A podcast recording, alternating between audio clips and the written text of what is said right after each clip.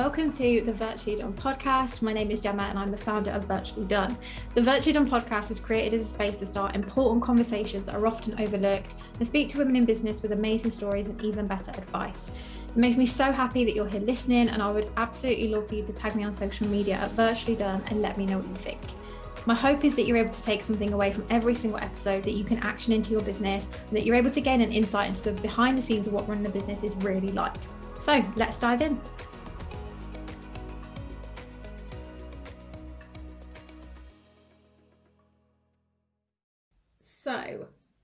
I wanted to talk about today, and I'm really excited to talk about, is what psychology has to do with business, right? Because I ramble on about this all of the time, and I think some of you are thinking, Gemma, what on earth has psychology got to do with my business?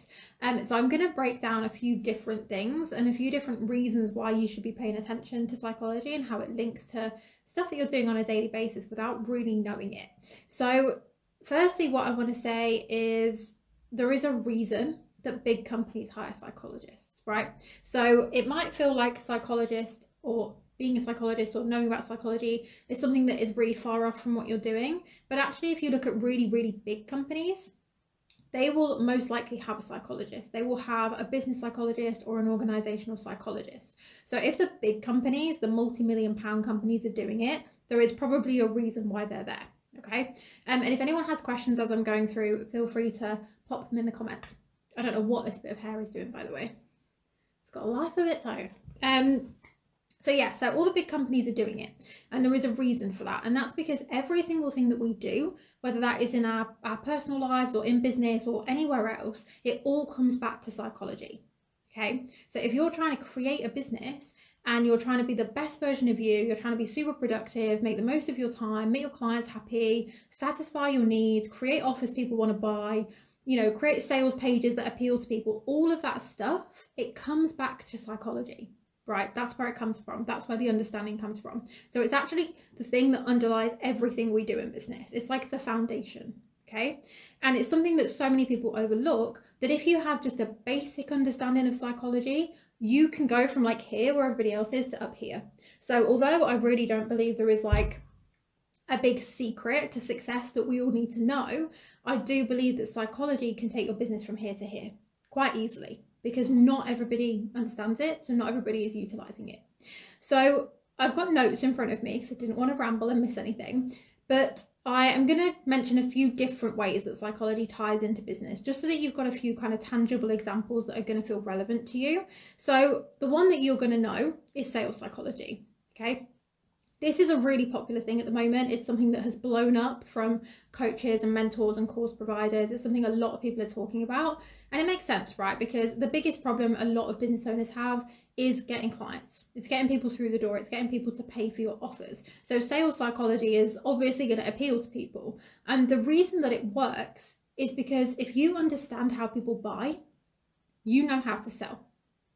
And what a lot of people do is they focus just on the selling. They're like, how do I sell this? How do I make people want to buy this from me? And actually, if you look at research on sales, there's been a lot of research done on this, and they have seen that actually there is a really specific way that people buy things. And if you learn how people buy things and what they need to know and what they need to see and what they need to feel before they buy something, that makes your process of selling something so much easier right? I think we feel like we're it's a stab in the dark, right? We're throwing spaghetti at the wall when it comes to selling, when actually there's a really clear scientific process that if you follow it, you're gonna you're gonna make more sales. And that's why sales psychology is so popular. So with sales psychology, it's all about okay, well, if we know that this is how people buy, we can then work back from that and we can create content, sales pages, sales calls, all those things in a way that does that Okay. And if you can match that, if you can give all the answers people need before they buy from you, your sales is going to go through the roof. Okay. It also highlights things like reactance. So a lot of people will teach you to chase your leads. You might have a lead tracker. You might reach out to people and say, hey, you spoke to me before and just following up with you. And this can be really good. Okay. This can bring in more people through the door, but it can also push people over the line and it becomes reactance. So reactance is when you try and sort of force somebody into something. So rather than the person feeling like they can make their own decision, they feel like you are pressuring them so much they feel like their kind of independence is being taken away. And this is what happens if, let's say, you get on a sales call and it went really well, and then um, they don't sign the contract.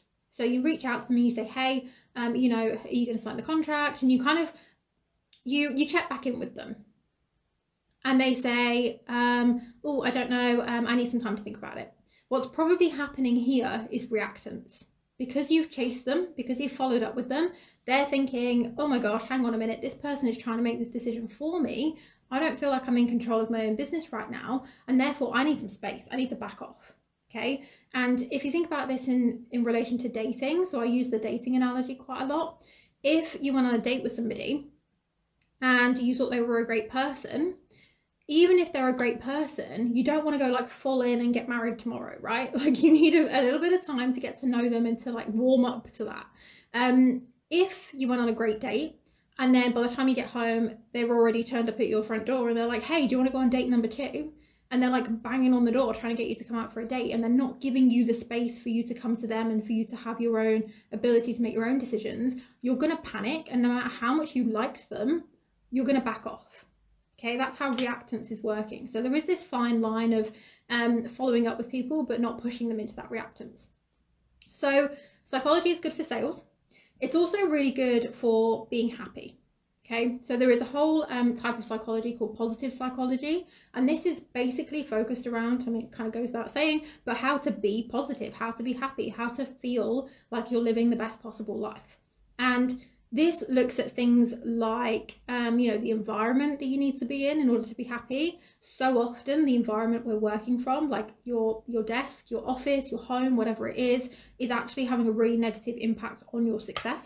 But we don't look at those things. You look at things like strategy and amount of followers and email subscribers and all those things, which are useful, yes. But if you've got a shit environment that makes you feel awful, that could be the one thing holding you back. Okay, and psychology is very good at pinpointing all these little things that might be holding you back so that you can just kind of edge them up a little bit. And that in itself, with very little effort, because it's nothing to do with strategy, it's more to do with like your mindset and you know how to make you the happiest version of you, makes a huge difference. Okay, so think about this in terms of um, you know, there might be a certain room in your house that you work better from you might find that in the evening when you're sat on the sofa, you're much more motivated than in the day. And that might frustrate you. You might think, why can't I feel this motivated in the day in my office, right? It's because your environment, we all have different environments that work for us. And actually, by working from the sofa and forgetting your office, that might make you twice the amount of money. Okay, so it's looking at all these little things. Um, also, things like mirror neurons. So, this is the idea that you replicate what you see, basically. So if you see someone cry, you might find yourself crying. Are you that person? Because I'm that person. I could see a complete stranger cry in the street and I will cry. Um, if you see someone yawn, you might yawn. If you see someone happy, so if you ever watch those videos online where everyone is like hysterically laughing and you start laughing, even though you don't know what's funny, right? Because we mirror what we see. And this is really relevant for sales calls in particular, because if somebody gets on a call with you and you are really nervous you are anxious about the call, you're um, thinking that you're not showing up in the best possible way, you might come across like you're not that happy or that you're not um, feeling the best. And then what will happen is the person on that sales call will replicate that. So if they were happy before the call, and then you're kind of here in this middle ground of like, oh, I'm a bit nervous, you will bring them down. Okay? Simultane- simultaneously, similarly, um, if you are up here and they are down here, you will bring them and when it comes to people buying from you, um, which I could talk about forever, but one of the things that's really important is that people buy when they're happy. People don't buy when they're sad, or if they do, it tends to be a regretful decision. So if you want people to sign with you or buy your products, buy your services, whatever it is that you do, you need them to be happy when they do that. So it's really, really important that when you show up on your sales calls and also like things like this, right? When you do your stories, your lives, your coaching calls, depending on what you do, showing up in a really positive mindset with all of the energy that you want the people around you to have because they will pick that up from you. right? And you will see this in things like you will watch people's lives and they'll talk about their stories and it's really inspirational. And even though nothing has changed for you personally, you've just been listening, you'll come off the call and you'll be like, oh my God, I'm so inspired, right? So you have a real a real impact on the people that you get face to face with. So it's bearing those things in mind before you get on sales calls because all those things make the difference. You might have the best sales script in the world, which I don't particularly like, but you might have one. Um, and you could say all of the right things, but if you're not smiling, you might lose the sale. Okay.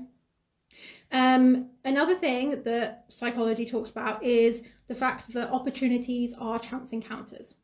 Okay, so I think it's uh, 69% I've got written down of opportunities are chance encounters. So there are usually two groups of people here, right? And this might be a growth mindset person and a fixed mindset person. That tends to be how it is. Um, and one of those people will think everyone else is lucky, everyone else gets all these opportunities, and I don't have any. And then the other person is the person who is open minded and thinks there's lots of opportunities out there. They might find me, um, and you're always on the lookout, right? So you've got kind of like a pessimistic and an optimistic person, although it's a little bit more complicated than that.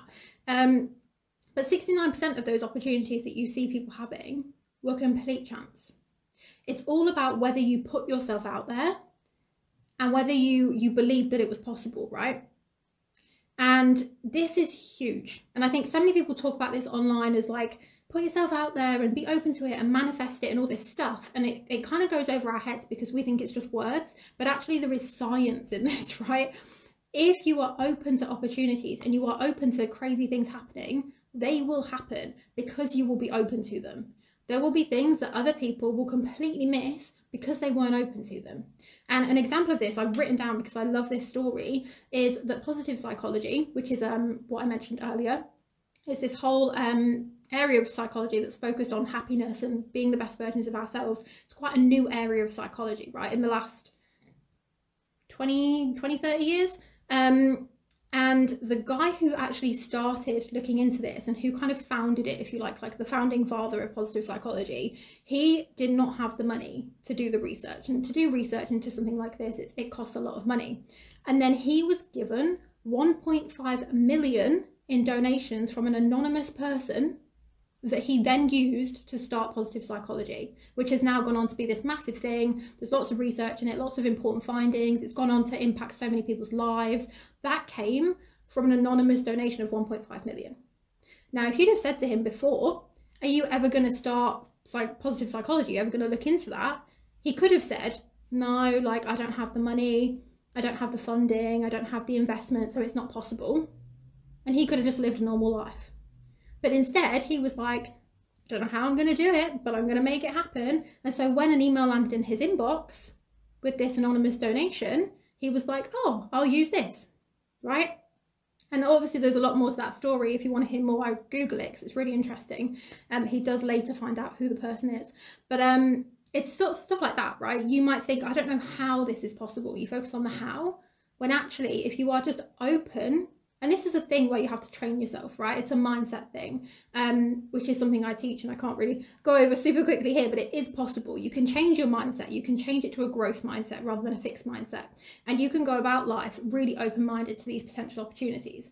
And so you could change yourself to be more open to those things that you might be missing that are right in front of you okay?